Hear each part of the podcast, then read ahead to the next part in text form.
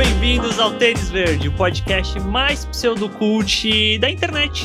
Eu sou o Arthur. Eu sou a Nathalie. E no episódio de hoje desse podcast, comemorando 10 anos do lançamento de um dos filmes mais subestimados, talvez, do MCU, vamos falar de Capitão América, o Primeiro Vingador. Sim, e é bem legal esse timing, pois está rolando o quê? Falcão e o Cidade Invernal, que é basicamente uma série é, spin-off aí dos filmes do Capitão América, né? Que inclusive nós estamos comentando semanalmente, todos os sábados às 7 da noite, em twitch.tv barra Tênis Verde. A gente faz live lá comentando os episódios de Falcão e o Soldado Invernal e das outras séries da Marvel também. Então segue a gente lá para acompanhar essas lives e também acompanhar as lives do podcast, né? A gente grava o podcast toda segunda-feira à noite lá em twitch.tv barra Verde, então você pode interagir com a gente e, de certa forma, participar aqui do podcast também. Exatamente. E também, último aviso, siga a gente no Instagram, arroba TênisVerdecast, a gente sempre avisa quando tá ao vivo, quando tá gravando um episódio, quando sair um episódio, e também os nossos pessoais, arroba natfanatic e arroba senhor underline art. E é isso, vamos falar sobre Capitão América.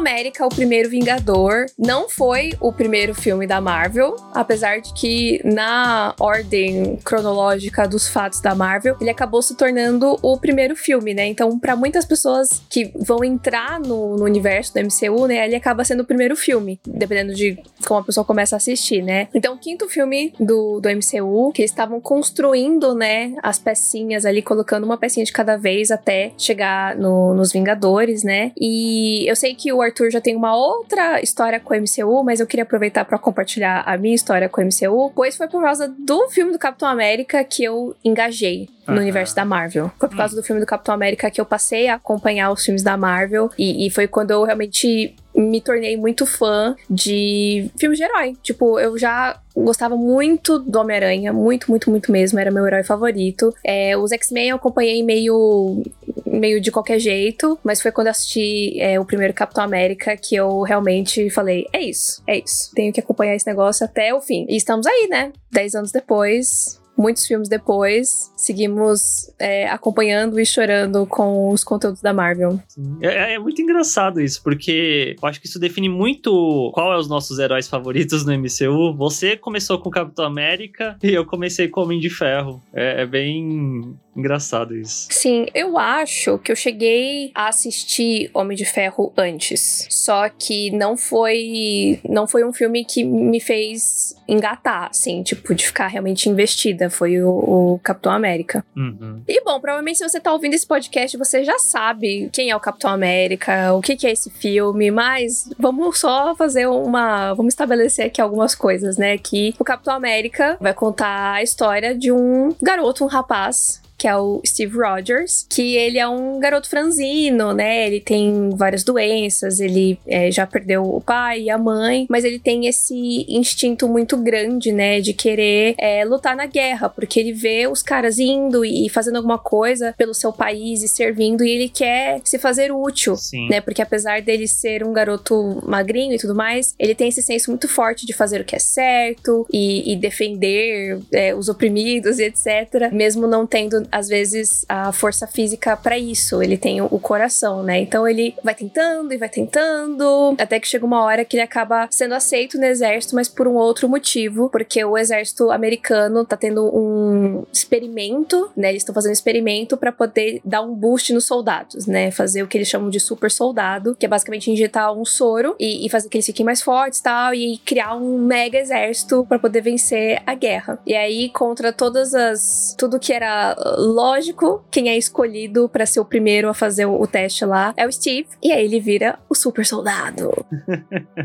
Sim. E aí ele vai começar uma jornada como Capitão América, né? Meio que sendo usado como um. Garoto propaganda. Garoto propaganda, exatamente, garoto propaganda do governo, mas ele vai se descobrir, né, ao longo desse caminho, sobre o que, que ele quer fazer realmente agora com esses poderes que ele tem e, enfim, a gente vai ver a jornada dele aí ao longo do filme. Sim. Você gosta desse filme, Nathalie? Eu, eu falei que ele é subestimado porque eu gosto demais do filme. Eu quero, quero saber o que você acha dele, ainda mais que você viu recentemente, né? Bom, eu obviamente adoro esse filme, porque por muitos motivos, né? O, o filme é muito especial para mim por ter tido essa importância na, na minha vida. Eu gosto muito do Capitão América, ele é hoje o meu herói favorito. E eu gosto do filme, né? O, o filme em si. Eu acho que ele, ele é um excelente filme de origem. Eu não sei porque as pessoas meio que esquecem dele, porque ele é muito bom, ele é muito bem contadinho. Tudo tá lá por um motivo. Eu não, eu não sinto nenhum problema de ritmo, nem nada. É, eu acho que o que talvez tire, às vezes, um pouco da força dele para as pessoas é que ele é um filme um tanto quanto tradicional, né? Uhum. Tipo, eu não acho que ele tem nada de muito é, diferentão. É bem uma jornada do herói. Só que acho que diferente da, das jornadas do herói, em que o herói meio que. O herói não atende ao chamado primeiro, né? O Steve, ele tá sempre pronto para atender o chamado, o chamado que não chama ele, né? Tipo, ele quer ir, mas ele não tem. Não dão a, a chance para ele, né? Então, sim, tipo, revi, revi para poder gravar o podcast. Foi uma ótima experiência. Ainda mais agora que a gente sabe tudo que acontece depois com o personagem. O filme ele fica mais especial ainda. É, e para mim, talvez, o único ponto negativo seria os efeitos visuais, que hoje você olha e fica tipo, mano, eu não lembrava que era tão ruim assim.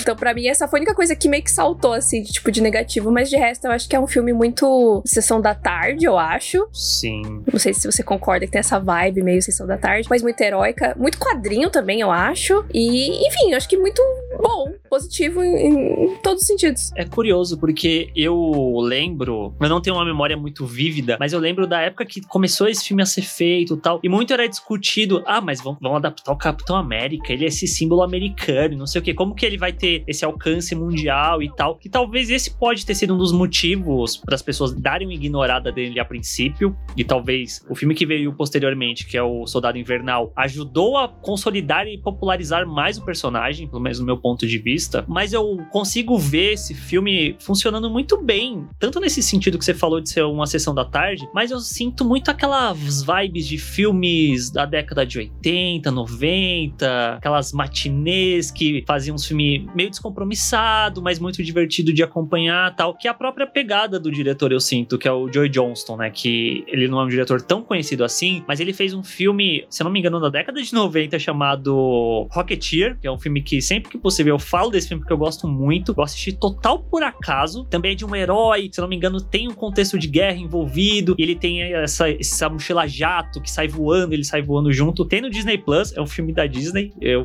fiquei bem chocado com isso. Porque quando ele foi fazer o Capitão América, não era Disney ainda, né? Ela não tinha comprado ainda a Marvel e tal, depois que, que Sim. adquirir. Inclusive, é bem bizarro que quando vai ver o filme agora, aparece uma, uma abertura da Paramount. Sim. Aí aparece a abertura da Marvel, que não é a abertura de hoje em dia, né? Era uma abertura, tipo, dos quadrinhos. Eu fiquei, gente, que engraçado. Muito diferente. Sim. Mas eu gosto muito também agora que a gente tá conversando, veio para mim na cabeça isso, que a gente reclamou muito da Marvel, sei lá, a partir da fase 2, que era todo filme era igual, todo filme era a mesma forma, todo filme não parecia diferente um do outro, tirando uma ou outra exceção, como o caso do próprio Capitão América 2, mas é legal que o primeiro Capitão, ele é um filme de guerra, mas não um filme de guerra pesado, super denso tal, Sim. ele é um filme de herói num contexto de guerra, enquanto que o Capitão América 2, ele é um filme de espionagem no contexto de herói. Eu acho que isso é bem legal de ver como já na fase 1 da Marvel, eles se permitiram fazer uma coisa diferente com o Capitão América 1. E talvez o público não estivesse preparado para uma coisa diferente. Não, não sei. Talvez seja um outro fator que as pessoas derem uma cagada pra esse filme. Eu não sei. Eu sempre fui muito é, criticada por gostar do Capitão América. Até Soldado Invernal, né? Depois Soldado Invernal e todo mundo, nossa, Capitão América incrível,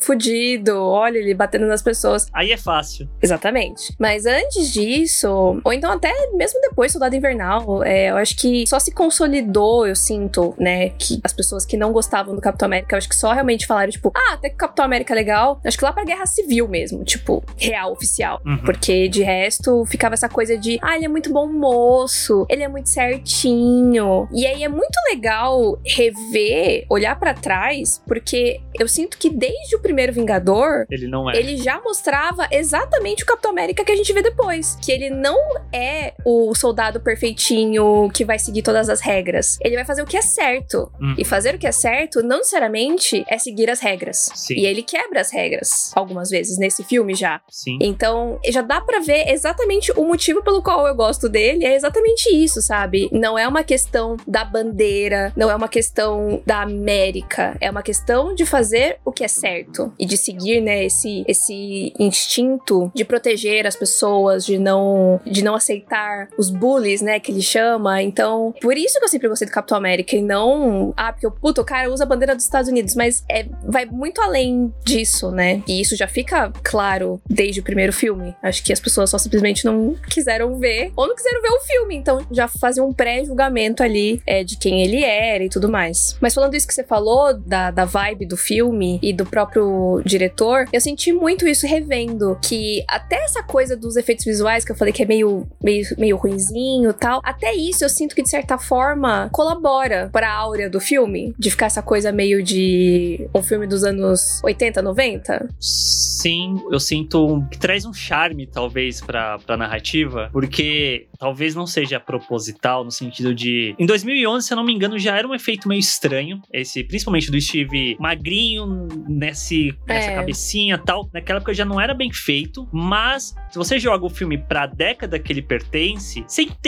mais ou menos esse jeito meio ruim de, de como fica. Um pouquinho tosco, né? Exato. Não, não super incrível, perfeito. Sim, eu, eu não acho que isso necessariamente me incomoda. Acho até que dá um, esse certo charmezinho pro filme de uma forma geral. E é bizarro, né? Porque, sei lá, a gente pega a Marvel de hoje em dia, pensando até mesmo no Guerra Civil, talvez, que a gente vê o Tony Stark super novinho, o Robert Downey Jr. rejuvenescido, no Homem-Formiga a mesma coisa com o, o Michael Douglas, o Thanos que eles fizeram todo em computação gráfica, você vê a evolução que a Marvel Sim. alcançou e o dinheiro, né, que eles tinham pra fazer, e você vê o Capitão América lá no começo sendo feito dessa forminha que não ficou muito boa, é muito surpreendente, né, ver esse salto de qualidade dentro do próprio estúdio mesmo. Com certeza. É, eu acho que esse efeito do, do Steve magrinho tem algumas cenas que pra mim fica ótimo. Fica, tipo, muito bom mesmo. Perfeito. São algumas cenas que você consegue ver claramente, tipo, a proporção fica meio esquisita. Enfim, se eles fizessem hoje em dia, com certeza ficaria perfeito. Mas não é algo que me incomoda, tipo, em todas as cenas. Tem algumas cenas que eu olho e falo, nossa, ficou muito bom. E uma coisa que eu pesquisei quando eu tava fazendo meu vídeo é que houve todo um processo, uma engenharia pra fazer essas sequências usando o Steve magrinho, porque gravava com o Chris Evans e com o ator junto, o ator que ele tava contracenando, gravava só o Chris Evans, aí gravava só o ator, gravava o dublê de corpo do Chris Evans com o ator, depois só o ator de novo, pra na pós-produção colocar tudo isso junto. Então, às vezes, até por isso que algumas cenas não ficam tão boas, porque era muita gravação, né, pra às vezes fazer uma cena e na Sim, computação sim. gráfica não necessariamente você ia conseguir alinhar tudo aquilo de uma forma perfeita. Com certeza. É por isso que eu acho que, considerando tudo, tá bom, tá ótimo. Acho que me incomoda às vezes até não é nem tanto esse efeito, mas umas outras coisas de fundo verde, às vezes de algumas cenas, tal, que você vê tipo, nossa, mas parece que faltou uma camadinha assim de cor por cima pra meio que juntar tudo, sabe? Que parece meio muito diferente o fundo do, do ator e tal. Snyder Cut! Mas enfim, passa, né? Passa. Eu acho que de fato não atrapalha a experiência do filme. Não é uma coisa que você fica tipo, nossa, me tirou completamente do filme. Tipo, não. Eu acho que é um pouquinhozinho datado, mas ao mesmo tempo que eles estavam fazendo pra aquela época já era bem avançado. Enfim, super, super cola. E eu acho que tem essa, essa linguagem meio, meio antiquadinha, assim, no filme, que combina muito com o próprio personagem e com a época que eles estão retratando, né? Então eu acho que é um filme que ainda funciona demais nesse sentido, assim. Não fica muito. Ele até meio que tem uma aura, eu diria até que um pouco atemporal, assim, pra mim, pelo menos. O Wendell falou aqui no chat: eu me incomodo mais com o Caveira Vermelha em alguns momentos. Vamos falar sobre o Caveira Vermelha, então? Porque dentro do próprio Disney Plus, eles estão colocando alguns extras, né, dos filmes, o que é muito legal e que todo streaming poderia fazer isso, inclusive, pois é uma excelente coisa pra se ter para os seus filmes. Um excelente extra. Excelente extra. Isso. Ajuda a gente a ficar mais empolgado de, de assinar. O, os filmes mais antigos, eles têm menos extras, né? Os filmes mais recentes, eles têm mais. Mas Capitão América tem algumas poucas coisas e tem um, um vídeo de 10 minutos falando sobre a construção do visual do Caveira Vermelha, que eu achei muito interessante. Uhum. Porque grande parte do Caveira Vermelha, na verdade, é maquiagem. É feito prático. É prótese. Eu achei muito foda. Sim, eu também. Porque eu, achei que ficou muito bom. São alguns detalhes que eles fazem ali no digital, tipo sumir com o nariz dele. Eles deram, tipo, umas acentuadas em algumas regiões, escureceram um pouco a olheira ali, né? A cavidade do olho tal. Mas o grosso mesmo é prótese. E eles fizeram de uma forma. que a prótese é uma coisa que assusta bastante os atores, né? De você ficar meio limitado. Mas eles fizeram com material e de uma forma que ficasse confortável pro Hugo Weaving poder falar e, e fazer as expressões e poder a gente ver a atuação dele. Ele não ficar escondido através de prótese, que foi até uma coisa que um dos caras no, no Extra fala, tipo, ah, de que adianta a gente contratar um puta ator desses e a gente não vai mostrar a atuação dele, né? E é verdade. Sim. E, inclusive, eu gosto muito do ator, eu acho que ele manda muito bem como, como Caveira Vermelha. O que, que você acha do Caveira Vermelha como vilão? O que eu acho? É. Eu não sei se eu gosto muito, não, pra ser sincero. Porque eu acho que era a época que a Marvel fazia vilões que eram meio que o oposto do mocinho, só que malvadão e não sei o quê. E se você pega todo o conceito do Caveira Vermelha, ele também era um cara que tava no exército nazista, que foi injetado soro, e aí aconteceu isso com a cara dele, ele virou malvadão, e aí ele tem todo esse lance de procurar o Tesseract e tal. E é meio que isso. Eu não sinto que ele tem algum desenvolvimento, que ele vai para algum lugar.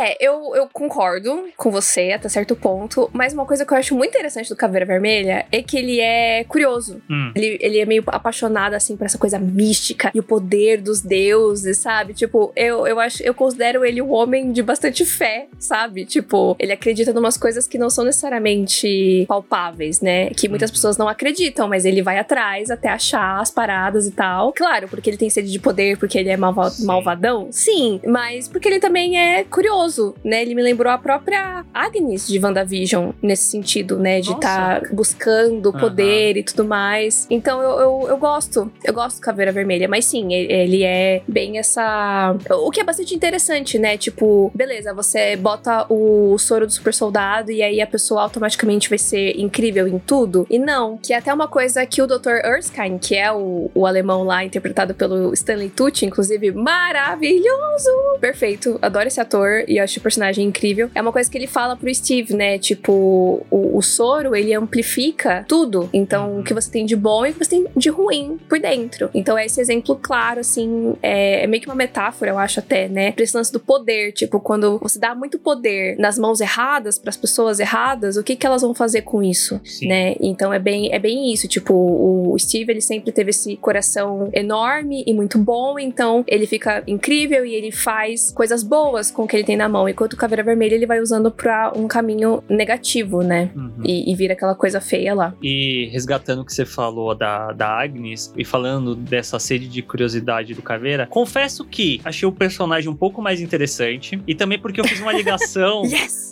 com, com algo mais real, que é o próprio Hitler, né? Que muito é falado e estudado sobre ele, sobre essa curiosidade que ele tinha em diversas áreas, né? Sim. Que ele não era só esse cara sem nenhuma cultura nem nada. Apreciador de arte, né? Exatamente. Ele, ele investia no cinema alemão também tal. Ele tinha esse conhecimento, ele sempre almejava mais conhecimento e muito também é dito de testes que ele fazia e tal, que às vezes usava coisas que eram fora da ciência necessariamente. Então dá pra fazer esse paralelo também Sim. com o Caveira Vermelha que torna o personagem melhor, mas aí é aquilo, você precisa ter a bagagem pra entender de onde vem a inspiração dele, né? Porque se for só olhar ele no filme como personagem solto ali, talvez ele não seja tão profundo. É, inclusive no filme, ele meio que se distancia do Hitler, né? Justamente por ele ir por esse caminho de mexer ali no Tesseract e tal, e desenvolver aquelas armas lá. Que inclusive esse efeito das armas é bem bonito e bem bem feito no filme. Aquelas armas que eles somem com as pessoas, sai o bagulho azul lá do Tesseract e, Uhum. e a pessoa evapora, Pulveriza. pulveriza. Acho muito bem feito. Esse é um, um CGI muito, muito bom do filme. Tudo, tudo na história do Capitão América é um paralelo, né? Tipo, eles estão literalmente lutando contra é, os nazistas e tudo mais. Só que eles meio que criam esses outros personagens, né? Que além de lutar contra o Hitler, tem a Hydra, né? Que é justamente essa, essa organização que o próprio Caveira cria. Então, tanto que lá no final, na cena que o Steve Rogers foge, né? Que ele acorda depois no, no presente e que o Nick Fury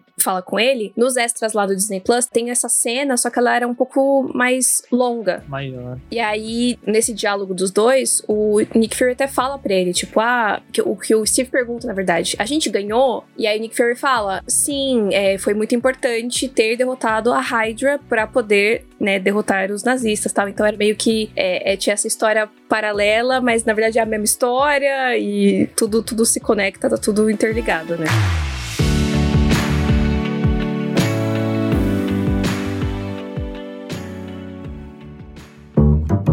E acho que é meio impossível falar de Capitão América sem falar do elenco e principalmente, né, do homem, do sujeito, do cara que tava lá no final de Ultimato velhinho, que todo mundo tava chorando. Meu Deus, Steve! É Chris Evans. Chris Evans. Sim, Chris Evans que não queria ser o Capitão América, né? Foi bem a jornada do herói, né? Ele não quis atender o chamado. Sim. Ele recusou, acho que foi umas três vezes, hum. até que finalmente ele meio que. É, acho que teve uma conversa com os roteiristas, né? Um negócio assim. Eu lembro que ele conversou com o Robert Downey Jr., ele, o Robert foi conversar com ele, e o próprio Joy Johnston, o diretor, foi lá conversar com ele, mostrar os planos que ele tinha pro filme, pra aí sim o Chris Evans aceitar, porque ele tinha muito esse medo de perder a vida privada que ele tinha, porque ele era um Sim. ator conhecido, mas ele não fazia um monte de filmes blockbusters, né? Ele era muito conhecido por ser um ator de comédia romântica. Sim, eu confundi. Quem conversou com os roteiristas para se convencer a fazer o personagem foi a Brie Larson. Ela também é outra capitã que não quis é, atender ao chamado, mas veio aí.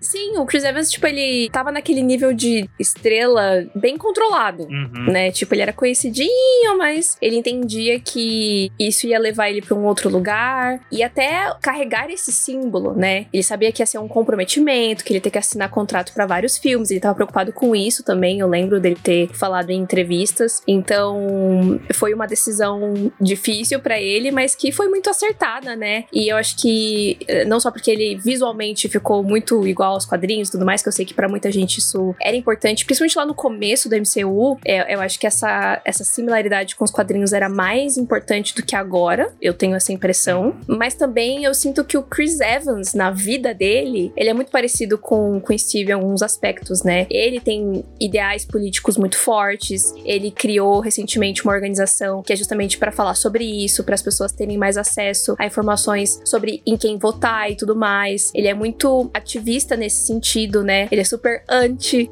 Trump. Então, ele é meio que o, o, nosso Capitão América da vida real, só que, né, dadas as devidas proporções, ele faz o que ele pode com o poder que ele tem. Então, eu acho que realmente ele era o, o match perfeito, né? Sim. Tipo, é, ele realmente é perfeito pro, pro papel.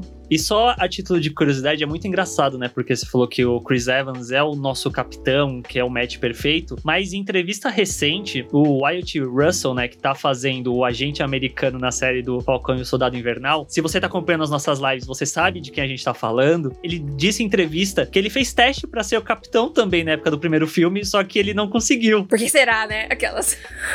E aí, 10 anos depois, ele vem e, e, e, meio que assume o manto, né? É, daquele jeito, né? A contragosto, mas tudo bem. Não, não é o momento para hatear o, o John Walker aqui. O Pudipu perguntou aqui no chat: gente, o Buck já estava no primeiro filme? Sim, o Buck é um personagem extremamente importante do, do universo do Capitão América, né? E é extremamente importante que ele estivesse no primeiro filme para justamente encaixar toda, toda a trama, né? O Sebastian Stan, para mim, ele é a pessoa que tá mais diferente diferente. Tipo, olhando para trás. Acho que o Chris Evans, ele mudou, mas, tipo, não, não, não é tão gritante para mim a diferença. Uhum. Nem a, a Hayley Atwell, que faz a Peg. Mas o Sebastian Stan, eu olhei e falei assim, gente, ele parece uma criança. É muito engraçado.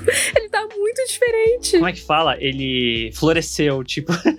ele Nossa, amadureceu, sim. né? E é, é, parecia que ele era adolescente, agora ele tá, tipo, adulto. Achei muito engraçado. Uhum. E todo... É engraçado, né? Que todo o lance do Buck com o Steve no filme, no começo do Buck ser esse cara muito boa pinta, que vai pra guerra, e o Steve vai ficar pra trás. E aí, como no filme as coisas mudam, né, em certo nível, porque a primeira grande missão do Steve é justamente ele desobedecer ordens e salvar o amigo dele, que foi capturado, né? E tem até uma cena que é muito engraçada, que quando eles se encontram, o, o Buck fica, ué, você cresceu? O que, que aconteceu com você? Alguma coisa assim. Sim. E é, é, a gente vê esse, essa amizade dos dois, né? Desde esse começo, que tem todo o sentido a ser construído posteriormente com o próprio segundo filme, o terceiro filme do Capitão América também bate muito nisso, e também agora que a gente tá vendo no Falcão e Soldado Invernal. E o Buck, Sebastian Stan, maravilhoso, todo mundo quer que ele seja o Mark Hamill novinho fazendo o look, né? Sim. É, são muito parecidos. É curioso que demorou, né, pro, pro Sebastian de certa forma, se firmar, eu sinto, dentro do MCU, porque eu tava pegando imagens pra, pra gente fazer a live, e eu cliquei numa das imagens e tava uma matéria escrito, Sebastian teve dificuldade de pagar contas após o primeiro filme do Capitão América. Aí eu fiquei, caramba, gente. Pensei que eu já tinha feito contratinho com o cara, pro cara continuar bem no universo tal, demorou um pouco pra isso acontecer. É, para mim, o ponto de virada realmente é o, o segundo filme para ele, porque ele aparece pouco, né, até no primeiro Capitão América, eu acho. Sim. Não aparece tanto assim. Mas até esse negócio que, que, que eu falei do visual dele e tal, depois refletindo faz total sentido, porque nos quadrinhos, o, o, o Buck, ele é meio que uma criança, assim, tipo, ele é super pequenininho, ele é novinho, então fica essa, essa ele é bem esse sidekick, né, pro, pro Capitão América. Então é muito legal que, tipo, quando ele aparece a primeira vez, você fica tipo, ah, ele é um cara. Aí quando o, o Steve recebe o soro, ele fica enorme, aí fica essa coisa um pouco diferente, né, e fica muito mais parecida a dinâmica, assim, do que era no, nos quadrinhos. E aí, quando chega no segundo filme, você já vê que ele já tá mais, mais velho, mais, né, forte Parrudo. e tal. E. Cabeludo. Ai, tudo, nossa, Soldado Invernal, perfeito. Eu até fui olhar qual, qual foi o ano que saiu pra gente fazer logo, mas enfim, é só daqui três anos que vai fazer dez anos, então. Tem chão ainda. Vem aí. Vamos ter que aguardar, mas vem aí. Mas eu acho que talvez o, o grande desse filme seja o, a trinca, seja o Chris Evans, o Hugo Weaving e a Hayley Atwell como a, como a Peggy. Que eu acho que ela rouba o filme e as cenas quando ela aparece, né? Muito por conta dessa interação constante que ela tem com o Steve e esse relacionamento que os dois vão criando. Sim, eu sou apaixonada pela Peggy, é uma das minhas personagens femininas, assim, favoritas. E a relação dela com o Steve é, é incrível de ver florescer. E, nossa, muito meu chip. eu, eu fico muito emocionada. Ai, ele se despedindo no final, é, eu sempre choro muito, muito, muito. O lance da dança. O lance da dança, ai. E, gente, tem uma cena. Essa cena é de arrepiar o corpo inteiro. Quando tem um momento antes deles irem pra, pra última missão, que eles estão num bar lá e tal. Aí o Steve tá reunindo uma galera. Esse filme, inclusive, gente, Mulher Maravilha, o primeiro Mulher Maravilha, é muito parecido com esse filme. Sim, sim. É muito parecido. Mas enfim, é, tem uma cena que eles estão no bar, o Steve tá reunindo ali a galera daquela equipe que ele salvou pra fazer a, o time dele, né? E, e depois ele vai falar com o Buck e aí chega a Peg com o vestido vermelho, maravilhoso. O bar inteiro para pra olhar pra ela, porque ela é a única mulher que existe na guerra. E aí começa a rolar um diálogo que tá tipo, ela olhando pro Steve, o Buck tentando dar em cima dela, falando com ela, e ela respondendo, só que olhando pro Steve. Essa cena, meu Deus, a química, o casal, perfeito. E aí depois o Buck fala: Meu Deus, eu tô invisível. Eu não acredito, eu me tornei você.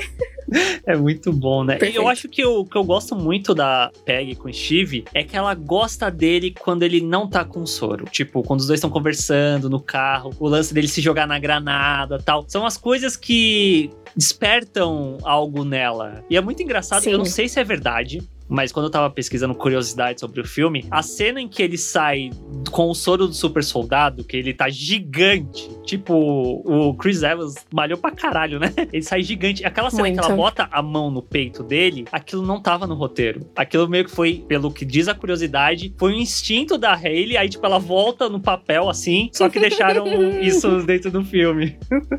Eita Cara, que porra é essa?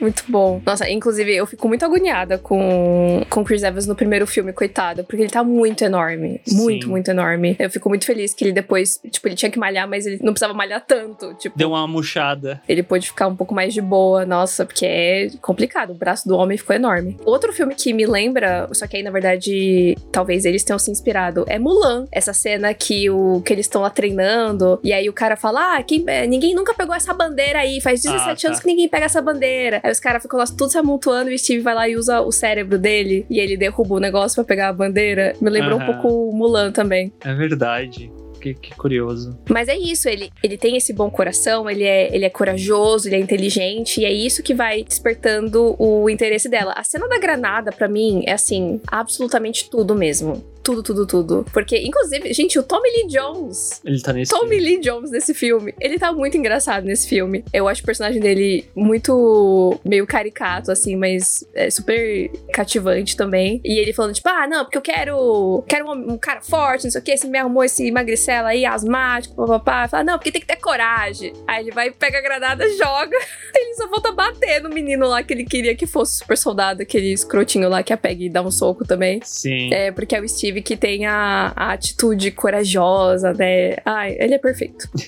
A única coisa que eu acho que dá uma balada no Peg Steve tem um nome esse chip, Nathalie? Não, se tem, eu não conheço. É, é que esse é um filme que tem aquelas participações de atrizes que você fica, nossa, gente, essa pessoa está aqui. Tem a Natalie Dormer. Nossa, Natalie Dormer, meu Deus do céu. Ela dá uns beijos no Steve. Parece que todo filme alguém tem que dar um beijo no Steve, né? Porque no primeiro filme é ela, no outro filme é a sobrinha. É a viúva. Não, no segundo é a, a- No segundo é a Natasha que beija ele. E a gente lá. É no terceiro. É no terceiro. Nossa!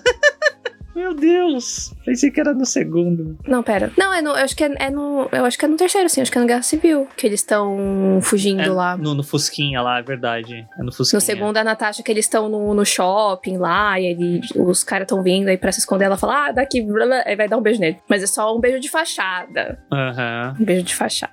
fique claro. A Júlia falou aqui no chat que o chip é Stag. Steve com Peg e Stag. Ela falou que é feio. Feio demais.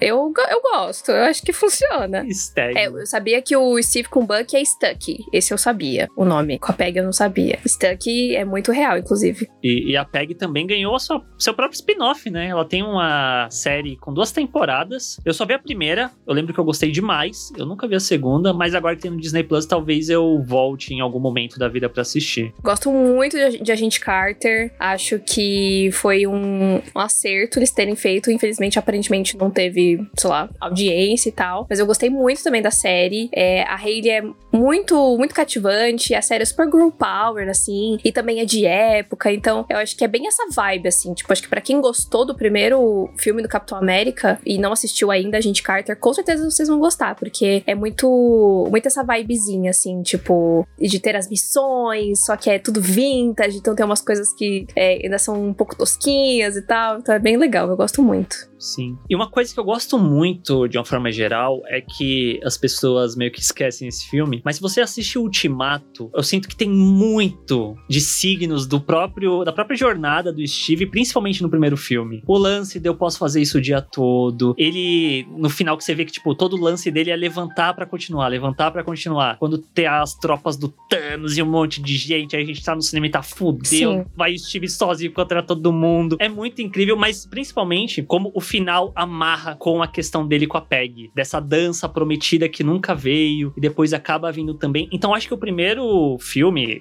do Capitão América, o primeiro Vingador, ele é um filme muito importante pro MCU de uma forma geral. Por mais que as pessoas não lembrem tanto desse filme, esse filme serviu pra apresentar o Capitão América logo de cara, né? Primeiro filme dele, que depois já emendaria no primeiro Vingadores, mas ao mesmo tempo é um filme que serviu pra deixar alguns pontos do personagem, né, já estabelecidos aqui. Sim. Quando a gente vai pros outros filmes, a gente não precisa retornar a esses pontos, eles já estão estabelecidos, é só uma continuação. Com certeza, é a base, né? Tipo, eu acho que nenhum dos outros filmes faria sentido sem esse filme. Simples assim. É, o Soldado Invernal, ele é um filme muito bom, mas a carga emocional que existe é justamente a relação do Steve com o Bucky. Sim. E onde a gente entende essa relação e por que, que é tão importante, por que, que o Steve corre tanto atrás? Por causa do primeiro filme. Aham. Então, tudo, tudo meio que, que volta pra ele mesmo, porque é a, é a, a estrutura, né? É a, é a base do, do, do, personagem, e até isso que você falou dele nunca desistir e tal, o próprio Caveira Vermelha fala isso no filme. Tipo, tem uma hora que, ele, que eles estão lá naquele avião, e aí o Steve acaba saindo do. Avião não, é uma nave, né? Aquela nave esquisitona enorme que o Caveira tá com o Tesseract. O Steve acaba saindo da nave em determinado momento num, num jatinho, né? Que ia soltar as bombas lá e tal. E aí ele vai,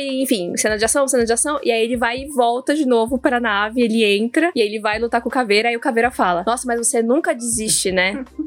E é exatamente isso. E na hora eu falei assim, cara, é, isso é ultimato, né? Tipo, Sim. algumas pessoas desistem, a gente não. É, é o cerne do personagem, de quem ele é. Eu sinto trazendo o que você falou lá do começo, de quem é o Steve, do que ele representa e não necessariamente as bandeiras dos Estados Unidos, né, que tem toda essa desconstrução do personagem durante o MCU, é, eu sinto que a Marvel conseguiu fazer o que a DC pena para tentar fazer com o Superman. Porque se você para pra pensar, são os dois exemplos máximos do bom mocismo, de Sim, serem os símbolos americanos, né, porque os dois usam as cores dos Estados Unidos nos seus uniformes, mas a Marvel conseguiu pegar aquilo que provavelmente ia ser um porre que as pessoas pessoas imaginavam que seria o Capitão América e tornou ele num personagem tridimensional que tem seus questionamentos, que bate de frente contra decisões que ele não concorda, nem que para isso ele tenha que virar meio, como é que fala? Rogue, tipo, foragido e deixar a barba crescer, porque, né? Não basta o Chris Evans ser bonito, tem que deixar a barba crescer para ficar mais bonito ainda. Apelão. É, e você vê que o, o, o Superman da DC, ele nunca alcançou esse ponto, que me deixa meio triste, porque dá para ver que tem como. Só que quiseram Sim. pegar, por exemplo, isso aqui sou eu especulando, pode ser que não seja nada disso, mas a gente tem nos quadrinhos que o agente americano, ele é meio escroto, tal. O próprio Steve nos quadrinhos, uma hora ele tá trabalhando pra Hydra. E quiseram pegar isso de uma vez, que é lá na frente da história, e jogar no começo do Superman. E não desenvolver o personagem para chegar num ponto para haver uma ruptura. Eles já começam direto da ruptura e eu sinto que isso serve para distanciar mais o personagem em vez de aproximar. Sim, concordo.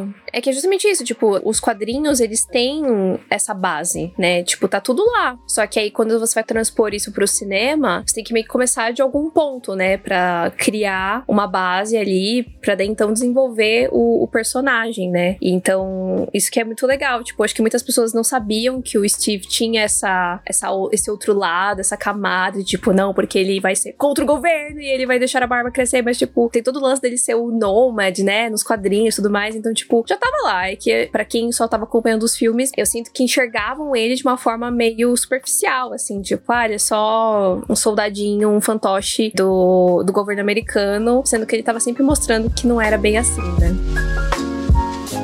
Só para fechar, jogar aqui a pergunta pra Nathalie. Eu gosto demais do filme, só que eu tenho um problema com o final dele. Porque eu acho que o final tinha que ser o garotinho correndo com escudo. E logo em seguida eles emendam a sequência que liga com o primeiro filme dos Vingadores. E eu acho que aquilo quebra um pouco o que era o filme fechado em si, tipo, um filme na Primeira Guerra, tal. Primeira não, desculpa, Segunda Guerra Mundial, tal. Termina exatamente com ele inspirando outras pessoas, né? Tanto que você vê que é o garotinho com a tampa de lixo, brincando com os outros Sim. amigos, com o capitão. Eu acho que se terminasse ali, para mim era um filme quase perfeito. Só que depois tem a sequência dele no futuro, que eu acho que era um problema que a Marvel tinha em determinados pontos do MCU, que era querer ligar demais as coisas. Em vez de deixar essa sequência, sei lá, pra um pós-créditos, Fechou o filme aqui, olha, respira, vê os créditos. Agora tem essa sequência aqui que vai ligar com mais pra frente. Já quiseram emendar muito em sequência. Isso é algo que me incomoda um pouquinho no final. Aham, concordo. Não é, não é nada que me incomoda, tipo, nossa, meu Deus. Tipo, você falando, eu concordo, mas não foi uma coisa que, que passou pela minha cabeça. Mas eu adoro a cena do menininho com a tampa da lata de lixo. É muito fofo, que é exatamente isso, é o que, o que ele significa. E é muito também um próprio callback ao Steve, né? Né? Tipo, ele meio que vai tendo escudos provisórios ali ao longo do filme, né? Ele vai se defender do cara no, no beco lá, ele pega a tampa, aí depois, quando ele recebe o soro, que ele vai atrás do cara lá, ele pega a porta do carro, porta do carro né? Que tem a estrela e também que vai formando ali, né? O que, o que seria o, o escudo dele e tal. Então, é, eu acho muito bonitinho. E eu acho que se, se a Marvel não fizesse cenas pós-créditos e não tentasse conectar as coisas, seria um filme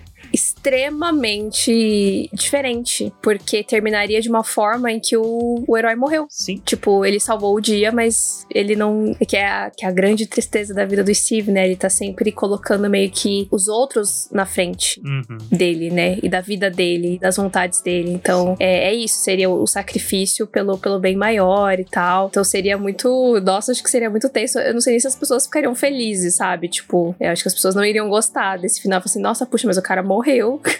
que merda, como assim? Que filme triste. Olha só. Eu acho que ter essa ceninha assim, tipo, ah, puxa, ele foi resgatado. É que também tem. O começo do filme também tem, já já mostra, né, que eles vão resgatar ele. Mas enfim, Uhum. é, vamos desconsiderar isso, né? É, aí eu acho que dá uma, uma esperança, tipo, ai, pelo menos ele, pô, ficou congelado 70 anos, mas tá vivão aí, tem uma vida toda pela frente. Fal- faltou coragem. Faltou coragem pra Marvel, hein? D- digo aí. É, é que faz parte, é que faz parte da história do personagem, Sim, né? sim. Tipo, todo o lance dele é que ele, ele é descongelado depois. É um homem fora do seu tempo. É. É que eu acho que você falando tudo isso, ah, trouxeram ele de volta, beleza. Mas ainda assim, eu sinto que o final é meio triste, porque ele fala, ah, eu tô atrasado pra uma dança.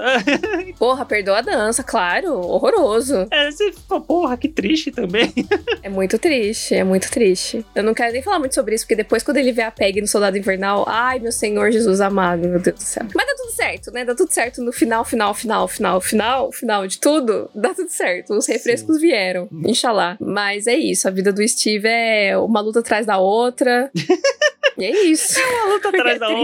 outra. Pausa dramática. E é triste, mas é muito inspiradora também. Tipo, é uma coisa que eu, que eu gosto muito do, do personagem, é isso. E a gente justamente tá vendo muito isso no Falcão Cidade Invernal, né? Como essa, esse símbolo que ele é, essa inspiração que ele é pra tantas pessoas, né? E vez após vez ele mostrando pras pessoas qual é o objetivo dele, né? O que, que ele faz com, com isso, o que ele acredita e como isso impacta a vida das outras pessoas, né? E é assim que eu me sinto em relação ao personagem. Tipo, é, é um personagem que me inspira a ser uma pessoa melhor.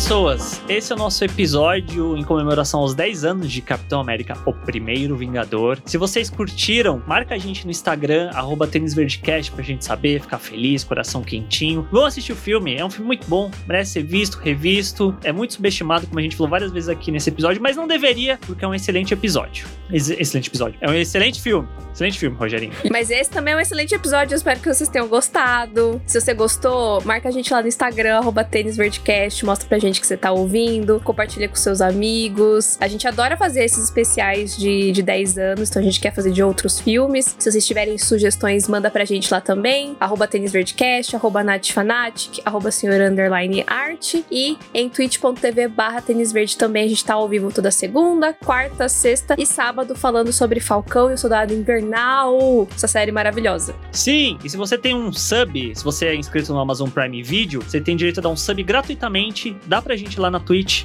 que ajuda demais a continuarmos o trabalho. Beleza? Até semana que vem. Tchau, gente! Beijo, gente. Tchau!